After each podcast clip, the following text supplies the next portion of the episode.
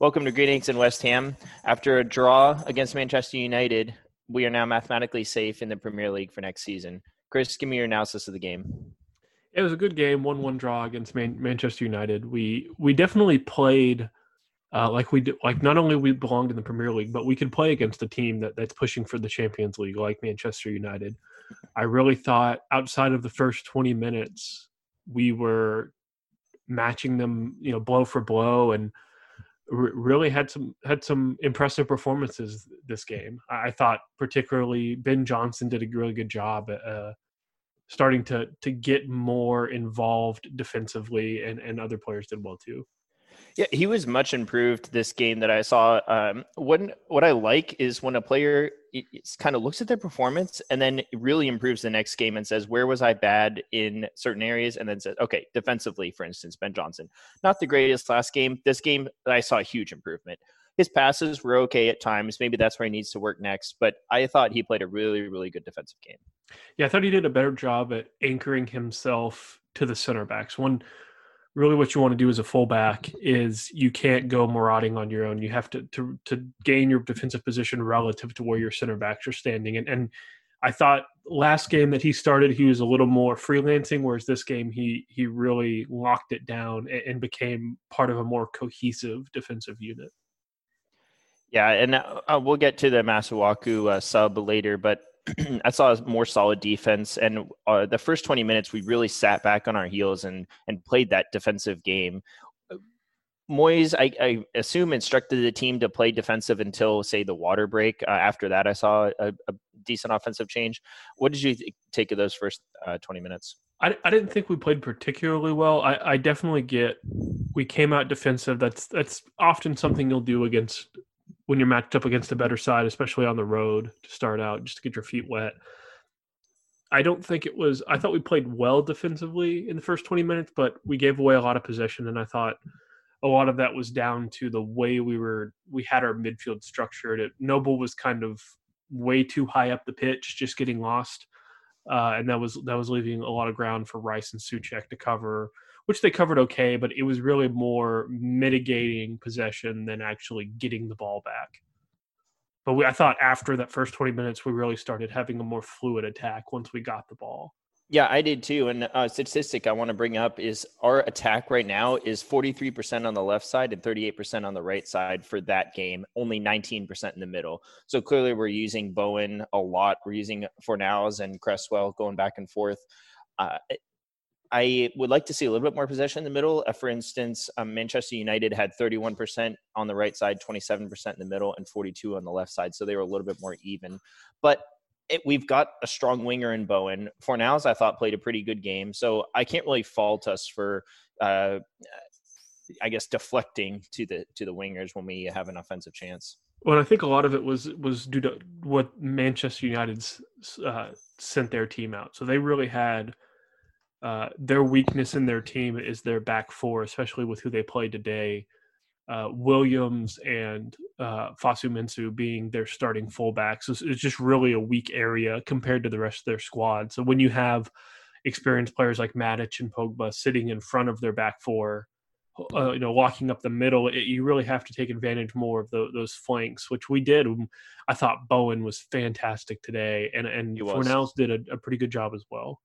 Oh, yeah, I saw a big improvement in Fornals, uh, kind of the same that I saw in Johnson, where there were areas where Fornals kept messing up, kept messing up, kept messing up, and then today suddenly it fixed them. For instance, his pass accuracy, I thought was a lot better. I thought his crosses were a lot better. Uh, he created more offensive chances where he's always been relatively in position and part of the attack, but uh, right now I saw a lot more for this game. I saw a lot more runs uh, in the right direction, and I, I really liked his play today. I thought he did a good job. He definitely had more long balls attempted than he normally does, which I thought was nice. I thought our team as a whole did a really good job switching the field. And then let's talk a little bit about Bowen. He made he he honestly got my man of the match. The runs that he would make down that right flank, I thought he was the most intentional attacking player we had today. You have to give my man the match to Ogbonna. Uh, Ogbonna for me was lights out in the defense. made some critical tackles uh, coming in when they were inside our box, and even when on the defensive or sorry, the attacking area when he went for some of those headers, uh, got called for a few fouls, but uh, but did win and uh, end up winning a lot of those headers. I thought he and I, I definitely think Ogbonna did play well, and, and one thing I noticed is he and Diop played more um, aware of each other today. They, they, were they were really a partnership rather than just two players standing next to each other. Um, and I, I Ogbonna's been good for the past several th- games, and, and he continued that performance today. But I liked the the chemistry I was seeing between him and Diop.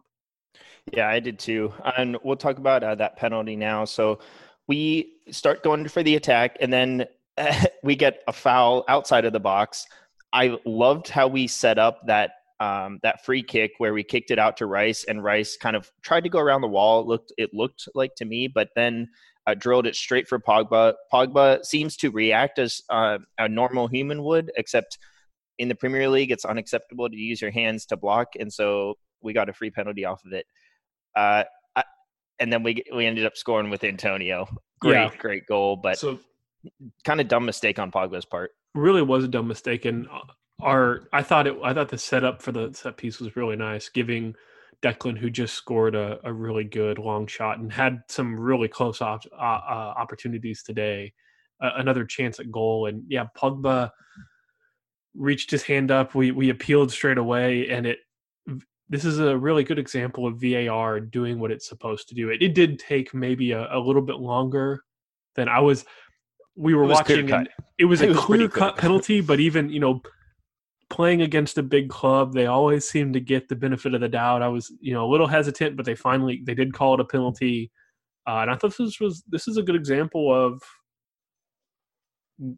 this is how VAR is supposed to work. If VAR hadn't been implemented, I don't think we would have seen that penalty awarded. It didn't really look like the the referee saw it straight away, and it's nice to have the technology there and to use it in the correct way to, to get the right decision. Yeah, and the big difference here is that you're not just a finger offside or something that doesn't impact play. This impacted play. And as a result, that's when VAR came in. That's when we got the penalty. So I agree. This is a really good example of when VAR uh, was beneficial to the game in general, not just you know to West Ham just because we got the penalty, but to the game in general. It made it a more fair game compared to when you're like I mentioned, uh, one finger off uh, offside and you get called and the whole goal is taken away. It's like, did that really impact play? No, but this one did. Yeah, and I think a lot of people would say that maybe the decision was harsh, but I don't think you can criticize VAR for that. It's it, it was a penalty by the the letter of the law, and Pogba. It was Pogba that made a stupid decision to put his hands up, and he was just caught this time. So it's not. I thought it was good. I, you know that Antonio definitely stepped up to the spot. It was. uh He's not a normal penalty taker, but but rumor has it that he has a bonus that kicks in if he scores ten league goals, which uh, that penalty put him just at ten goals. So glad for him. Glad for the uh, the boys electing him to take that penalty to really kind of just reward him for for the work that he's put in, especially since the restart. Yeah, definitely. And so we got that goal right before halftime. Went into halftime on pretty high note. and came out. Didn't uh, I didn't see the detraction in our game coming out of halftime. I thought we still played pretty strong. We had quite a few attacks right before their goal. They, to be honest, they scored a great goal. I, I can't fault anyone really specifically for you know I could say okay maybe Diop could have been a little bit in better position maybe uh, the center backs or or even the defensive midfielders should have come back and helped out the center backs more. I don't know, but you're going to get scored on in soccer. It's just in football. It's just a uh, a fact of life, and uh, so I, I wasn't too upset. Yeah, I didn't think it, that that goal came down to any one of our individual mistakes. It was it was more a factor of just we're playing a great team who has great players. That you know Greenwood obviously tying a Manchester United record today with the number of goals scored for a teenager. He's he's been incredible this season. He found a soft spot in our defense, and I can't recall who passed it to him, but the, you know they made a good pass to find him. It looks like it was uh, Martial, who's another good player. You know, finds him right in a soft spot in our defense, and he, and he has a good finish. But I thought you you were spot on that we had a lot of great attacking options right before then, and I really thought we were. Um, slightly unlucky not to get another goal in that second half. And one thing that West Ham has struggled with is after they concede a goal, playing terrible, or even after scoring a goal sometimes. But uh, did you think that the play changed at all afterwards, or did you think that we uh, continued to play well for the rest of the game? No, I think we really played well the rest of the game. I, I believe the biggest, the kind of break point for me was the first 20 minutes and then everything after that. The first 20 minutes we played very timidly, didn't have much possession, didn't defend poorly, just but didn't. We were just kind of maybe had 15% possession and we're just getting, you know, given up too many chances. Whereas the last 70 plus minutes, we were really playing like we were equals to them and, moving the ball around well. We actually generated uh, one more shot than they did, but had one less shot on target. But overall, just a very good. Didn't have as much possession, but used our possession well to get in attacking positions. Uh, won some key fouls that set up good set pieces, and, and I really thought, although technically we did give up points from a lead, this was very different than what we have most of the season, where we go on to just blow away games where this game we were actually competitive through the through the full time whistle. Yeah, and I'm pretty happy with the draw. Uh, going into the game, if we won, fantastic. If we drew, it was fine. We're mathematically safe now from relegation. But also, like you mentioned, they're a Champions League team, or at least competing for one. So, uh, for a spot there. So, hey, drawing against them when we are basically fighting relegation is uh, almost the entire season is uh, is a, a, good result. I think the team should be really happy with how they played today. I think Moyes should be happy with the recent success, and uh, he is making some some decent strides. Uh, I think you have to give him credit for that. Um, and like you mentioned, we had 43% possession, but we also use that possession well. And if that's the Moyes way, fine. But uh, but we're using we're playing more to, to his style, and I think it's kind of working for us. But I think we we obviously had less possession than them, but our our offensive fluidity was really good. We were making good passing triangles, good good ball movement. You know, especially especially down the flanks, and it, it, it did well. And you mentioned Moyes doing a good job. I think he he does. Uh, let's have a little primer of maybe a, a, longer discussion we'll have for after the season ends. But there was a recent poll this week, I believe, by by XWHU employee on his Twitter that that asked West Ham fans, "Would you keep Moyes going into next season?" And you and I were both a little surprised by the results. Yeah, we were. So I feel like West Ham fans are pretty fickle sometimes, and this was a, a, good example. Moyes has had recent success, and suddenly people start calling for, "Oh, he needs a, a better contract," or "He's he's our guy that's going to take us to the next level." It, to me, I'm still holding, uh, as we mentioned on the podcast back in February and even March, right before the shutdown. Uh, Moyes, I believe, is not the person to take us to the next level. I think he has had recent success. I do have to give him credit for it. I think it'd be harsh to fire him if we go in and win against Villa as well, and then look back at the restart and say, "Wow, we played really, really well." Uh, he kept us up, and even uh, we're in, sitting in 15th right now. We have a chance to finish in 15th. So. Uh, not the greatest, you know, uh, finish, but hey, he inherited a problem, and and credit to him, he's fixed it so far. Yeah, he's so, he's done a very good job, especially in Project Restart it's a harsh firing for me over the summer, but I definitely see us giving him a chance at the start of the season. I really hate switching managers in the middle of the season, but he also has never had that chance. There's a few things that are really holding me up, and it's like he's never had the full transfer window. He brought on Bowen and Soucek, which we complained about. He was taking forever, but he did bring him on, and they've been great. So it's just like there's a few things that really hold me up from firing him. I, I don't think he's the next one to take us to, or the uh, one to take us to the next level what's your analysis? Well, I, I think you I think you are right. I don't think he can take us to where we want to be as far as challenging for Europe every season. I think he he has the potential to make us you know a strong mid-table team that's that's pushing between maybe ninth and twelfth every year, which yep, would be a exactly good improvement right. from where we are right now. And I think that yep. is the next step. That's right. However, and we'll we'll dedicate a, a larger section in a later podcast once the summer is over. I think we really need to compare what we're getting from him to what we could be able to what we could get from other managers that are available. I mean, yeah, I'd if we had a chance to sign Jurgen Klopp, I'd fire Moyes right now, but we're not. So once we I think he's done enough to keep his job for the moment I, I'd like to maybe discuss once we kind of see how all these all these leagues shake out. Uh, you know, who's fired, who has a job, uh, what the options are that might you know realistically could come to West Ham if we think someone you know should should replace Moyes. For example, this I know this is not someone I'd point over him at this stage, but a lot of West Ham fans like Bournemouth manager Eddie Howe, and depending on how this last game could go, if Bournemouth stays up or not, he could be available. So that's I'd like to see that. Um, but but you're you're spot on that West Ham fans are kind of fickle, us among them, and you know my opinion has changed a little bit on Moyes since the restart, even just the last four or five games. But I don't think he's he's not what we've been promised, and we just got to realize that that's not always on him. That that's kind of on the board. Yeah, that's true. And to be fair, stability might be good for the team right now. We've had a lot, a little, uh, I should say, really rocky season. Uh, we also had a change in manager, which is not always good. Sometimes the team just needs to to mesh and and form that chemistry within the formation. Uh, under Pellegrini, we saw that the team was not meshing, and we suffered for it. And now under the under Moyes, hopefully the team has gotten that chemistry. So I'm not upset uh, if we look for another manager, I think it'd be smart to and look if we can get a steal or some, like you mentioned, a Jurgen Klopp or someone that's really, really good that we think takes us to the next level. But we don't need to rush. And I think before yeah. I would have rushed, but now we can kind of take a take our time. If we don't sign anybody, we still have Moyes for another year.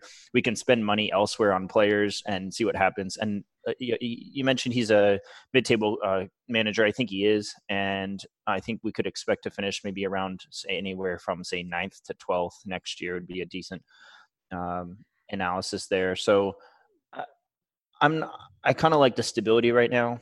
Uh, I want to see what he does, especially with this transfer window. Yeah, and I will say the players do look happy to play for him, and I think that that is a big reason of what we've seen this uh, kind of uptick in, in, our play is that they really have enjoyed playing with him. You know, Rice, after Rice scored that goal last game, he ran straight to Moyes and, and celebrated with him. So there are other benefits besides just just the tactics or, or just the signings that that go into it. And we'll we'll discuss that all at a later date. What what did you think about um, Rice's performance particularly in this game. He's been mm. there's been a lot of transfer talk with him, maybe you know Chelsea after him or, just other bigger clubs. How do you think he performed today?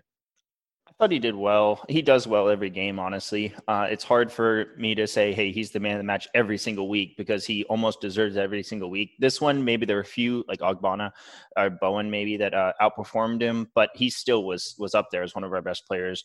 He contributes so much defensively, so much offensively it's how do you take that guy off the field and that's really what you want in a player is saying i don't maybe this sub could change the game but but you can't sub off rice because that will change the game you know um, with noble i don't really see that uh, noble did have a decent game today but um, but I thought Rice was was exceptional once again. I didn't see as much from him and Soucek, but I also think that that's not a detriment to them. I think we just moved the ball in different areas. Yeah, and like you said, he, how do you take him off? And and we haven't this season. He's played every single Premier League minute, to my knowledge, and mm-hmm. is assuming nothing changes this last game, he'll finish the season playing every minute in the Premier League. And having someone as solid and just and young, composed and young as him play every minute is huge. I thought, man, had that we were we were making jokes when he almost scored that that incredible long range effort oh. again today uh, in the second half. That you know our our asking price would be you know over a hundred million if that would have gone in yeah and i mean any team that's looking at him especially chelsea has got to say he is such a good player and he he would fit in pretty much with any team. I really can't think of a team that he would not fit in. And uh, defensive midfielders are fairly hard to come by. It's not like every you know uh, a winger can just roll right into a defensive midfielder and play that role. So uh, it's a very specific role, and Declan obviously can is uh, that box to box midfielder where he's contributing on the offense, but he's also contributing massively on the defense. So great candidate. I would be wary to sell him. Obviously, I think most West Ham fans would say they don't want to sell him, but right now with he's in top form and you might be able to get a really good price. I'm not saying I want to sell him at all, but if that opportunity comes up where we can get a a massive amount of money for him, I would be open to it now that we have Soucek kind of holding the midfield. Um, is, is, that what you would do, Chris? Or I think I would keep him, but I, I will say so if we look at the two the two most recent examples of us having a world class or near world class player uh, at the club we've had opportunities to sell them and we have ended up being forced to sell them later on for less so the two players i'm mentioning here are payet and arnautovic who both after their you know breakout seasons with west ham we had great offers from, from top clubs to buy them we decided to hold on to them and it ended up not working out. You know, Payet with the tricky personal situation that he had, uh, kind of forcing a sale back to his home hometown of Marseille, and us really taking more more than what we paid for him, but but not maybe half maybe half of what we could have gotten the summer before. And same for Arnautovic, just kind of really the a devious move to to force his hand just for for more money simply and both of those we we honestly should have sold before we did. Uh, but I think Rice is a different different animal altogether. I don't think he's going to have the drop in form that either of those players had. I don't think he's going to be a player that just throws a fit in the middle of a season and forces that. I, th- I think if he, there might be a day where he wants to move on from West Ham, but he's not going to do it in the same way. So I wouldn't, I wouldn't feel like I should be forced into selling him this summer look, there's a reason he's wearing that captain armband when Noble's not on the field, and where he's a vice captain of the club right now. Uh, his character is is top, um, uh, top class, and you've also got a top class player. So Payet, yeah, great player, but also maybe didn't have the character behind him. Whereas Declan Rice, I would trust him to play his heart out, even if he knew, even if his Ngakia situation, he knew he either wouldn't be re-signed or was going to get transferred he would still play his heart out for for the club, and that's just the that's just the kind of guy he is. Um, so I, it's really tough. That's captain material. It's really tough to sell him. I would be very wary of selling him, but you do have to look at, like you mentioned, look at history, but also uh, look we, we have Soucek. Uh, Rice is a massive part of our team, but we also might be able to bring in three or four people for him. Right now, Chelsea's talking about uh, giving us a lot of money plus a few players. Now, yeah, you mentioned that, and and I want to say those are kind of tabloid favorites. There's always the you all every every transfer window or right, right around every transfer window, you see these deals that pop up oh, we'll give you like this team wants to give th- get this player, and they'll give this player, maybe this other player, and money. But those deals almost never happen. There, there's never you, you, do see these players change clubs, but it's almost never a two for one plus some extra cash. It, it's it's typically that player for cash, or maybe that player for cash and one other player. But I the the deals that are being thrown around with Chelsea for Ross Barkley and Batshuayi for Declan Rice, I honestly don't think that there's that much merit behind that particular deal. Now maybe Chelsea might come in and try and give us one of those players with some cash. Um, and we'll we'll discuss more when the transfer our transfer pod after the season's over about kind of what our price would be for different players.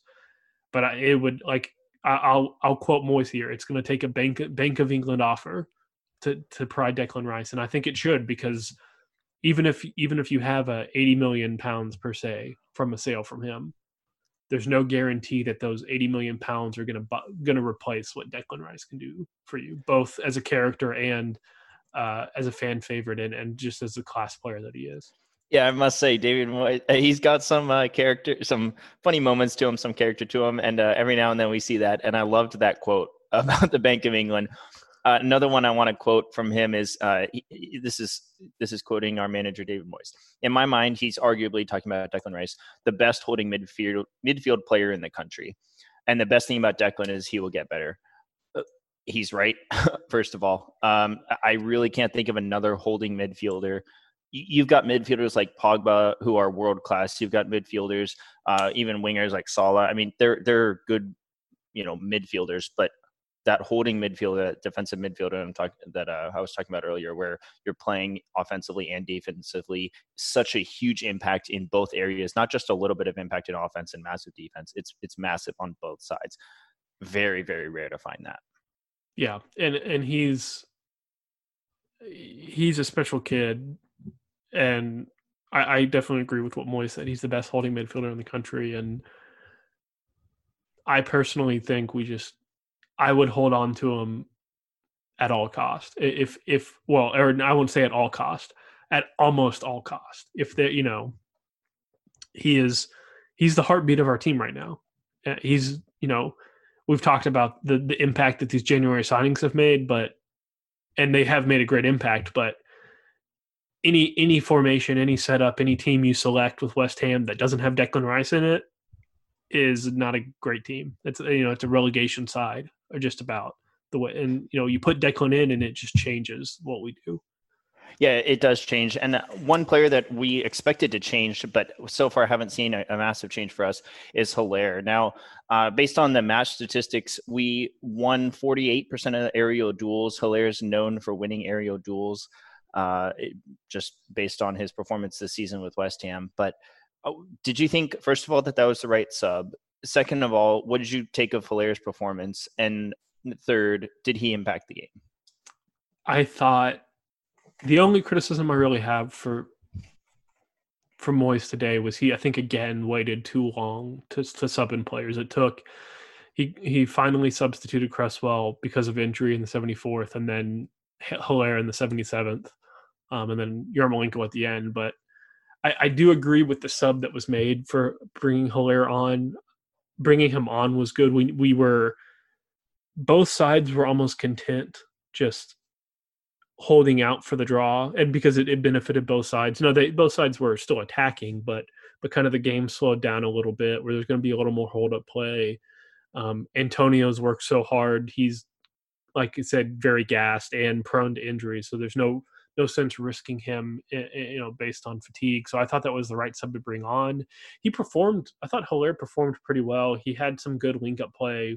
We didn't really get the ball around the box uh, after he came on. I don't think that's any fault of his own, but but had some. I don't know if he won any aerial duels today, uh, but really, again, I I always find it tough to judge a player on you know 13 minutes of gameplay, especially when both sides of and especially when it's not usually the end of game is not the normal flow of a game either some teams trying to hold on to to result or maybe some teams you know sending everyone forward. They're no one they're not playing your normal game plan. So it's hard to judge a player you know i think Masuaku is the same way. He got maybe 15 minutes and there were some things that were good some things that weren't but it's so tough to judge someone off of that position. I, I really hope now that our our season is settled, essentially, we were really going to get 15th or 16th, that we get a better chance of um,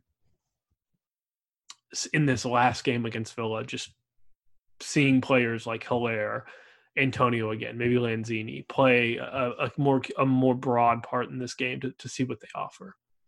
Yeah, one thing when Haller came on, within the first two minutes, he got the ball and lost it, and then basically didn't put any effort into defense. And I thought, oh no, here we go. However, that was really the only mistake or only time I, I, really was like, oh no. The rest of the time, he had pretty good link up play. He actually, I saw contribute on defense a few times. He made some decent runs to get back, uh, and that actually helped our defense. So I thought that, that was good too. I saw from Masuaku and Haller that they were playing like they wanted to earn their spot back on the team and and I like that effort. You know, especially I saw a lot of effort from Masuaku, uh, which really surprised me coming off the bench for a little fight. A little fight, yeah. And yeah. hey, so he got that yellow card for Noble. Just to diver, divert here a little bit, got that yellow card. I was at first I thought, what is that yellow card for? Now I, after the replay, I understand it, but I'm actually pretty ha- kind of uh, happy for him because he he stood up. Noble, the guy came in, pushed Noble, right? Yeah. Then Masuaku came up and was like, "Hey, you're not doing that to my captain," and I kind of respected that a little bit. Honestly, what what Bruno Fernandes did to Noble, I feel like if the the badges on the club had been switched, that would have been a red card. Um, you know, he got he he kind of shoved his head into Noble which is, as we've seen time and time again over the last few years, really not accepted anymore. But then the Uh, and- slap on Masuaku. and and then Masuaku, yeah, Yeah. They, there was a little bit of back and forth there, but uh, I, you know, obviously we don't know what was said in those matches, Yeah. but it, it is nice to uh, Masuaku kind of came in and had his captain's back, and yeah, I was pretty happy. I was pretty happy. Now, lie. now Yeah. obviously Masuaku, for those that don't know, has had some disciplinary uh, incidents. incidents in the past. The, the key one being that that comes to mind is he did spit at a player. Uh, I believe it was a season and a half or two seasons ago that that ruled him out for several games, and obviously that that might color your opinion of of him. But from from this instance, I think he was just trying to back up a teammate, and you know. You love to see that, especially a guy that hasn't played really in a long time, still showing that passion is and it showed a lot of respect for the player. If uh, Masuaku didn't like Noble, he probably wouldn't have gotten involved. But the fact that he said, no, you know what? That's first of all, that's West Ham's captain. But second of all, the amount of respect, and this goes for the whole team, but the amount of respect that Noble carries really speaks volumes. And that was just another instance of it, in my opinion. Um, I, I think the Man U defender uh, Matic should have gotten a card. I there was a lot of outcry, at least on social media, about uh, he fouled three or four. Actually, it was more like four or five times within the span of say five minutes. Uh, he just kept, and they were they were pretty egregious fouls too. They weren't.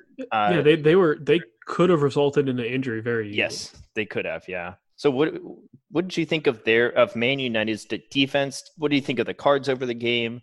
The kind of the the refereeing and officiating. I thought the officiating overall was decent. I, I thought it was was pretty decent overall. I thought there was maybe he could have given a, a few more yellow cards when when it was getting out of hand. I I thought ma- the main culprit being Matic, where he um kind of got away with a few challenges. Now their their left back Williams, I think, also got away with a few. Not I wouldn't say cardable offenses, but kind of there was a few times where he jostled Bowen a little too roughly, in my opinion. It should have resulted in a foul, but overall, I thought it was relatively well refereed game. And but yeah, Matic, there were some less than clean tackles that that Yeah, less than clean, and card. One thing too is a yellow card can be given not just for each individual tackle but kind of a string of hey you're not playing safely look players are going to foul you know sometimes the foul's a little egregious and you get a yellow card but Matic, maybe not uh, each foul being that yellow cardable offense, but when you string a few of them together, it, in my opinion, it was. But hey, whatever. Um, I, I liked, like you said, how VAR came into it. I liked the calls on the field. There was nothing where I was I was too upset. There were a few fouls that I think were missed on both sides, but um, that's going to happen in the game. So Yeah. Overall, I thought yeah. Overall, I thought it was a good game. I, I really don't think there was any player that uh, you know was was terrible. I thought the key standouts for me, we mentioned both your man of the match, Ogbonna, and mine, Bowen, but were key, and and Declan Rice, just another another standout game for him. So, you know, anytime anytime in the Premier League that you get a draw on the road, it's not a terrible result, and especially anytime you get a a draw against the Champions League side, or you know, fighting for Champions League side, it's not a bad result. When you combine those two, it's you know, especially that since we didn't necessarily have too much to play for intrinsically, I thought it was a good result. I thought we played well. We proved again we're a Premier League team. You know, we should be here next next season and mathematically guaranteed it after this result. Yeah, that's a good point. We proved we're a Premier League team. Look at how Norwich plays. Look at how even Bournemouth say now that uh, they're How look Watford they- played. How This- Watford played. Yeah, they they look like Champions League sides. Whereas if Man U came out, if I was sides. Yeah championship sides, that's what I'm Yeah. saying. If Man U came out and played like Norwich, they would have destroyed them today. Whereas a one-one tie against a Champions League team, and we we they didn't necessarily dominate us. We didn't just barely hang on. Like we were both making good attacks. Um, to me, that play was was good play from both sides, and it wasn't just we were barely hanging on, barely got the tie.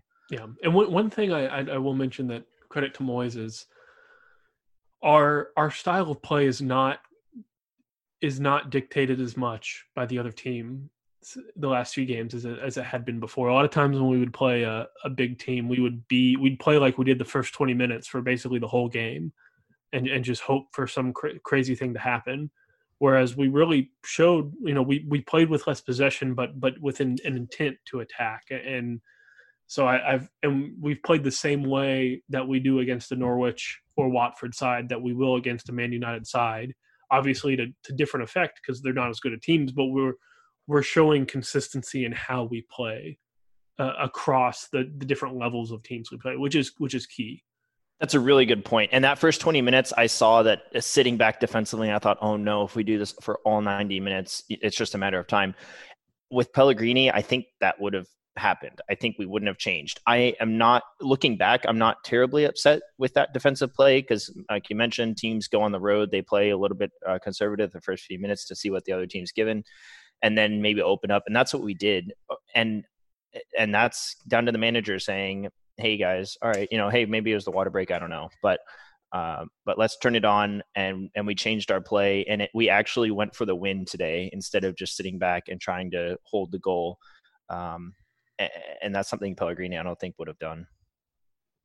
Yeah, so uh, definitely a big change we've seen in, since kind of the Chelsea game of just applying consistently in a consistent, you know, having a defined identity as a team, and it's it's starting to pay dividends in, in the results.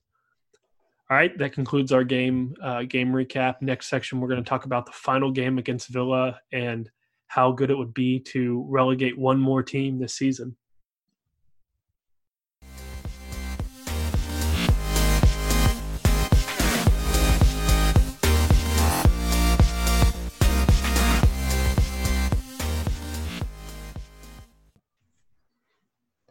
Welcome back to our second, the second half of Green Eggs and West Ham.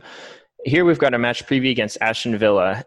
Right now, we are mathematically safe from relegation, whereas Aston Villa is fighting for their life. They are technically above uh, above the relegation zone, but with a big loss to us and uh, with a result uh, in against them in Watford, uh, the Watford game against Arsenal, they could end up going down. Chris, uh, give us your preview of how we need to play against them and where they are in the table.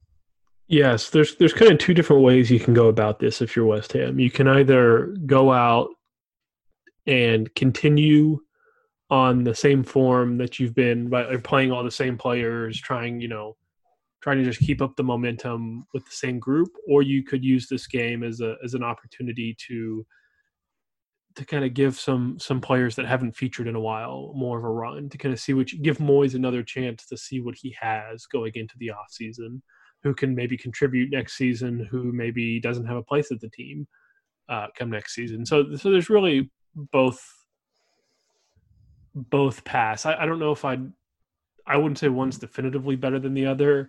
I would probably go the the second and see really take a look at players we haven't seen in a while, give some of the players that have, have played well for us a rest, and just see what we got. And uh, hopefully, it'll give us a little clearer picture of what we need to look for in the transfer window. What do you think? So th- this is an interesting question for you. What teams do you want to see get relegated? And do you have a decent reason, or you just want to see them? Yeah, so uh, looking at it, Bournemouth is just about done. They, they have a very slim chance of staying up. So I guess they're they're most likely going to go down. Uh, I'd probably want them to go down just for we've we've ten, tended to have a, a, tough time playing them the last few years. They've been in the champion or the, the Premier League.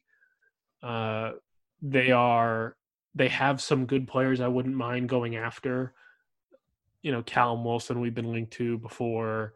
Uh, Nathan Ake, some other just solid players. Ryan Fraser. So I, I would be kind of happy that they go down because they've they're often competition for us uh, in the mid table. And then between Watford and Villa, it's it's a really a tough question. I if perfectly if I could just eliminate one, I'd probably do Villa, just because I see them more as a threat to us than than Watford. We we do well against Watford. You know, we've won both games against them this year. Financially, they're not the strongest of teams. Uh, whereas Villa really almost have, I don't want to call them a sleeping giant, but they have the ability and, and kind of financial backing to become a really good, you know, mid-table to top half of the table Premier League team if given the time to stay up. So I because I see them as a little more of the threat, I'd probably re- want want Villa to be relegated more. Yeah, it's interesting. Uh, I, obviously, Norwich is already relegated. If I had my choice, I'd probably relegate Villa and Watford. Watford, I feel, is a little bit of a dirty team. I don't really like playing them. Uh, Villa, I, don't know. I like you mentioned, they have a little bit more financial stability and uh, maybe a financial basis than Bournemouth. I kind of enjoyed the Bournemouth games because they're a challenge to us, but in terms of statistics and us, you know, staying in the table, Bournemouth makes for better games. So uh, I'd rather them go down just so it's less competition. But I kind of always just enjoy those games. I really don't have a preference though. Um, with Villa though, we could seal their fate with a with a big win here.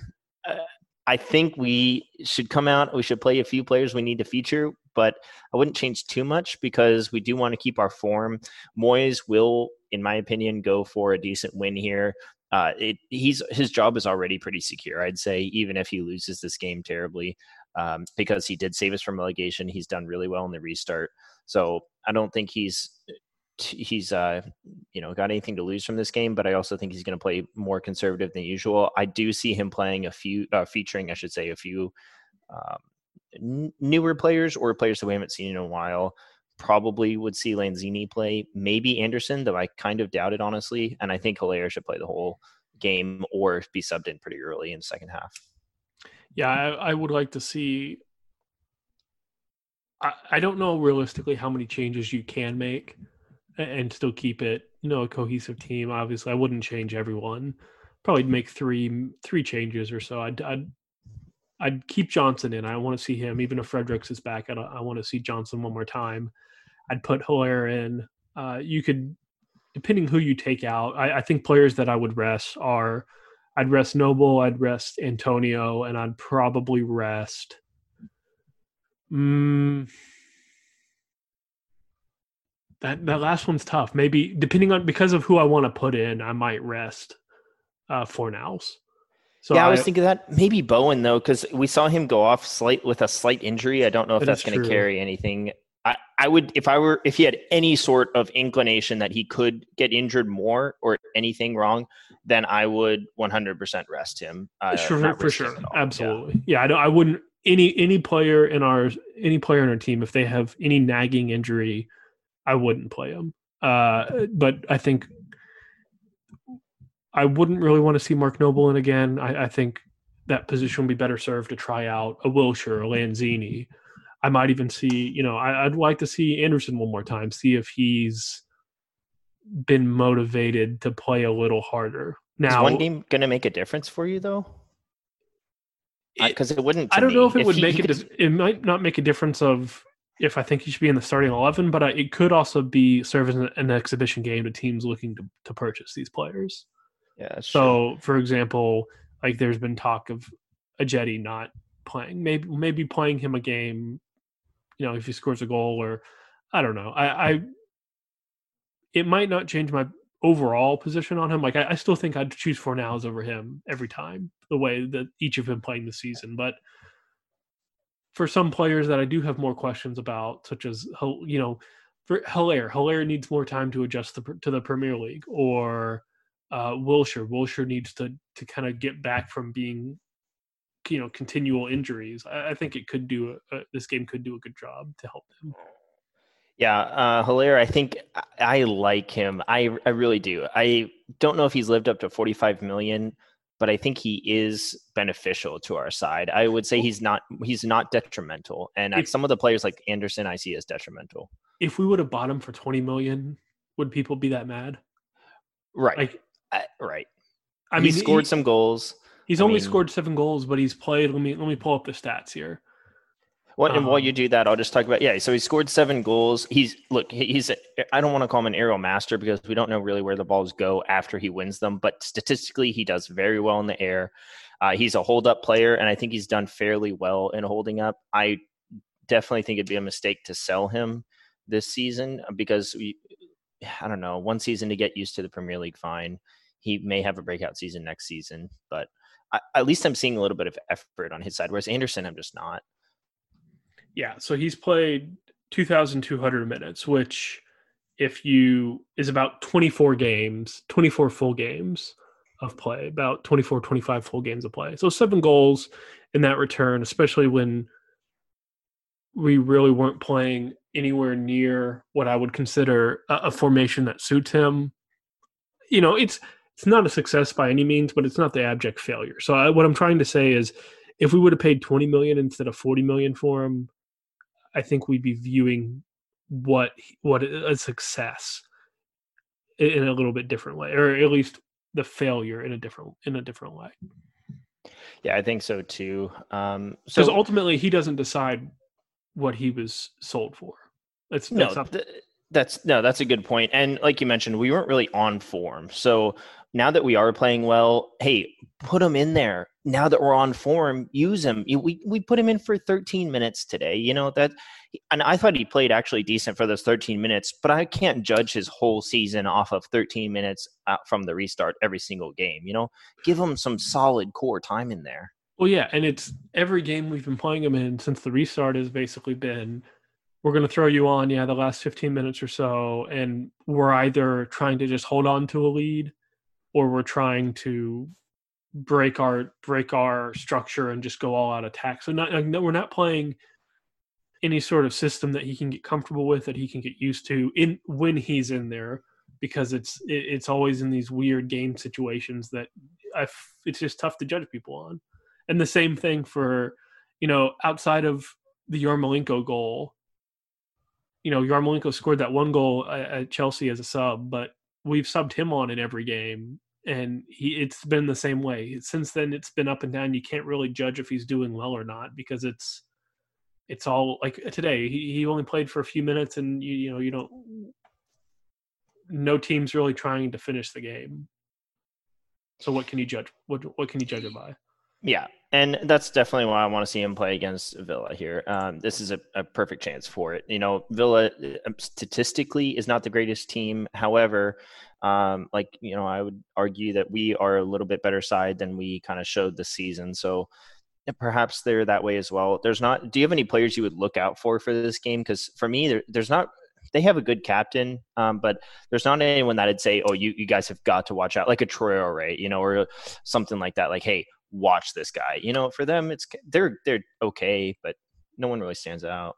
Yeah, I haven't watched too much of them. I watched their game against Arsenal, and they played very well. They they were they seemed like a competent Premier League side in, in that one game, and you know, obviously, Grealish has a lot of uh, respect. You know, people talk about him very highly rating.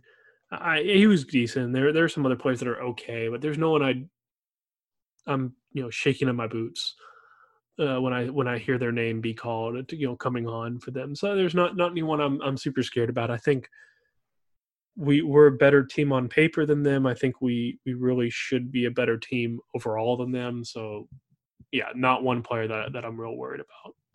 Yeah, and um, another thing too is their attack is fairly equal across the whole field. Um, we kind of bomb it to our, to our wingers, and I think Bowen, hey, great winger, use him. You know, so we're we are using our strengths there. But for them, uh, they are fairly equal in attack. So, um, eh, hey, they kind of play a little bit less possession too, which I'm really interested to see how this goes because when we have played teams, I, I should say since the restart, just to qualify it, but when we have played teams like a Watford or something that have suffered a little bit more in possession uh, compared to better teams like Man United, who dominate possession the whole game, we have statistically done very well against them. So uh, Villa is one of those teams where you know they had a 31% possession against Arsenal. So they're not dumb, and and that's not just the Arsenal game. If you go back to the past few games um, against Everton, you know, again they had 45% possession. So they're not that one's a little better, I guess, but they're not dominating possession in every single game. And like I mentioned, we tend to do better against uh, those types of teams, especially relegation teams. We've done pretty well on. Yeah, this is kind of just an interesting game because there's so many teams that their fate's already been decided. You know, all those mid-table teams for the last several games haven't been fighting for for much, whereas this is really the first game that doesn't have anything riding on it for us. So it's so hard to judge what what we're going to see as a team uh, eh, just from team selection and player effort. Nothing we can do will make me over the moon happy, but also nothing we can do will make me, you know, frustrated. Just because it's it's been such a bumpy ride to this that that the resolution of of just knowing we're safe is is kind of the comfort for me at this point. Not that I know I'm I'm excited to see what we do this game, and I think it'll be a fun game to watch. There's just nothing I'm not going to be too overjoyed if we win. I'm not going to be, you know, devastated if we lost. Yeah, and uh, just to circle back to the table, so Aston Villa right now is 34 points. Um, Brighton and West Ham are tied uh, at 38 points, but we do beat them on goal differential by three so far. Villa right now has 26 negative 26 goal differential. Watford and Bournemouth both have uh, negative 27. So Watford and Villa are tied in points, and there's a one um, goal differential between them. Um, that's that's pretty telling because if we beat them, say even by one, but maybe two, depending on how Watford does against Arsenal. I mean, this game they're going to be playing their hearts out because they literally are playing for survival. This isn't just like where we played today, where it was uh, you know we we had a very high chance of staying up. They they do, I guess, they have a, a better chance of staying up than Watford, but it's pretty close down there.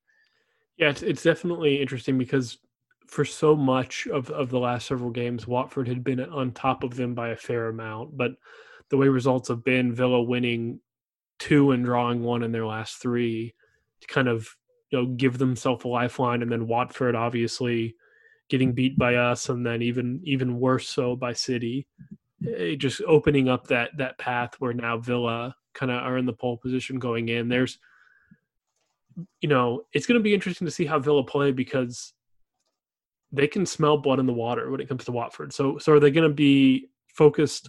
Obviously, going to be trying to win, but in some sense, we're not even their opponent on Sunday, but Watford are. It's going to be how do they play against us relative to how Watford plays against Arsenal.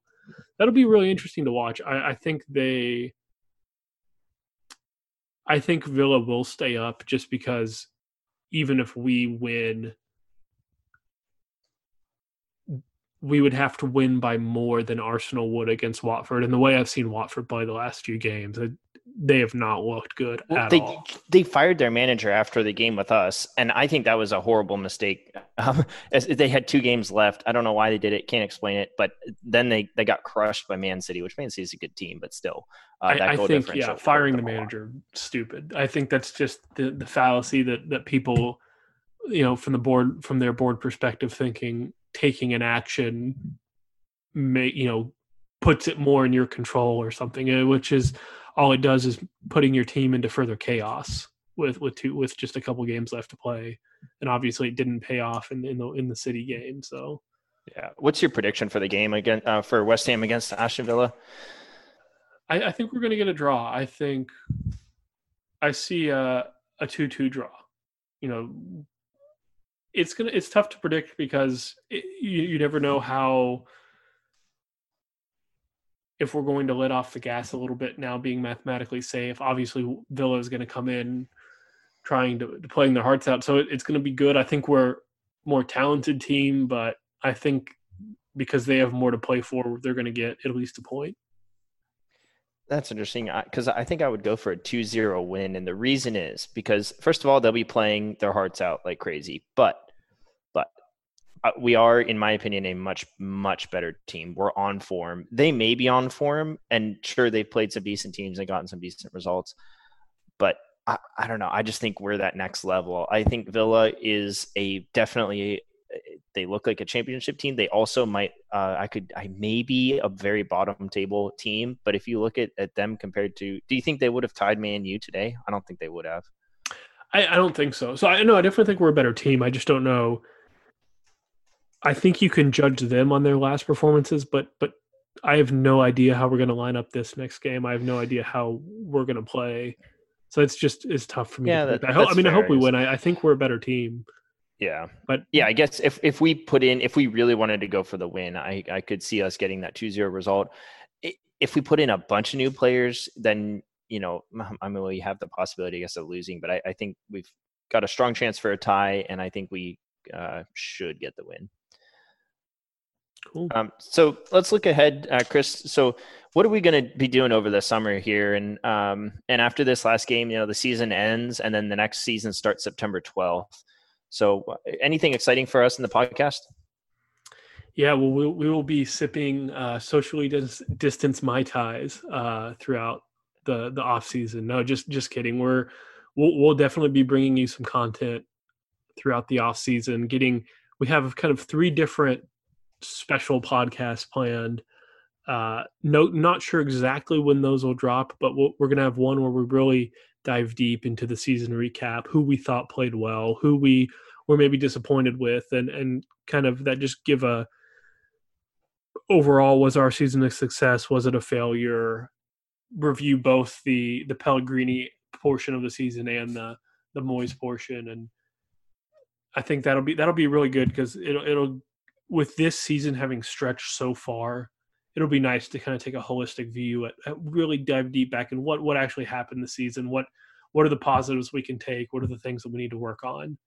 And then the next next podcast we're going to have, which hopefully we'll get in, um, maybe not before the transfer windows actually starts, but but not too soon into it, uh, is is just a transfer preview. And in this this episode, we'll kind of go through each area of need that we see at West Ham, uh, the the type of players we want to bring in. You know, if we like, for example, I think we need a pacey left back. So we'll talk about that, and maybe you know other positions we need. Then we'll also talk about who could potentially fill those spots based on who West Ham have been linked to. Kind of give our ooh, we've been linked with you know player A, B, and C. Well, I really want player B. Well, Chris, you really want player C. And then kind of discuss how those players would fit into our team. And then finally, in that episode, we'll also talk about maybe, you know, who we think we should part ways with and who we should hold on tight. I know we, we kind of gave a little bit our Declan Rice discussion today in our first section is kind of so similar to what we'll see with some of those some of those type of debates of kind of where maybe is this player a never sell? Is this player a let's get him off the books it for whatever whatever we can get him for? You know, oh, Roberto, I'm talking about you, or uh, or a player, you know, kind of that midwell. Well, I could we could keep him, but if the right price comes along, you know, what price would that be that we'd sell him? So that'll be our second our, our transfer preview, and then finally, right before the season kicks off, we're going to kind of give an off-season recap where where our team stands, players coming back from loan, uh, kind of where uh, hopefully at that point we'll see just about what the team will look like. I know that the transfer window kind of extends into the beginning of the season, but at that point we should have a pretty good view of what our team looks like going in. So in that third episode, we'll talk about what our outlook for the season is and maybe set a few goals for for individual players and for the team. Yeah, and uh, an important point for our podcast specifically is we're not really trying to break the news, right? We are not we're not in England, right? I mean, it's it's really tough for us to be around the West Ham club and say, oh, you know, we're going to get our first look at you know Steven George over here or something. I don't know, but um, but one thing that we do bring is is that the statistic, the kind of outside view, where if you're kind of sucked into the club and everything, uh, sometimes you can't take that step back and and get that overall view. And I think that's something uh, very unique thing that we bring, and also a lot of the statistics. If you uh, listen to a lot of these podcasts um, about West Ham, which there's some great ones out there. Um, they don't really get a whole lot in the t- statistics. I think statistics are very telling, and uh, um, that's something that we always try to bring into is, uh, hey, what what actually in in the game what did the numbers show you know? And sometimes statistics are bad but um but sometimes there's some really good statistics out there. Well um, i think we always we we try and kind of use those statistics to to kind of compare against what we what we visually see on the pitch and see if you know for example we talked about well, we were attacking down the wings a lot you know we were we were really relying on bowen and Fornals today. Well and then we once we look at the numbers, we saw, oh yeah, we really did attack down the flanks and not really down the middle. And so kind of how that affects the game. So yeah, I, I definitely we try and bring a, a, little bit something different. And, and most of all, we, we're just trying to have a, a good time talking about West Ham and hopefully you guys can enjoy kind of listening into our conversation and, you know, just chime in on your own. If you, if you ever reach out to us, we, we're trying to, to have a little more active presence on, on Twitter and just if if you ever have a question you know send it to us we'll try and answer it on the podcast or you know just love to hear back from you, and hopefully you guys all uh, you know enjoy the show.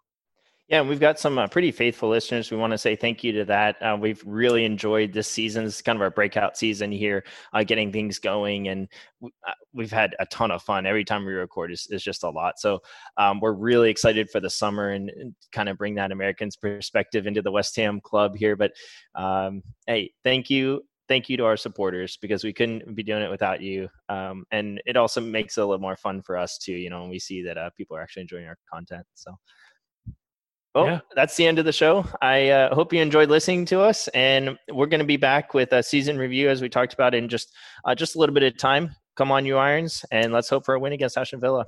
All right, come on, you Irons.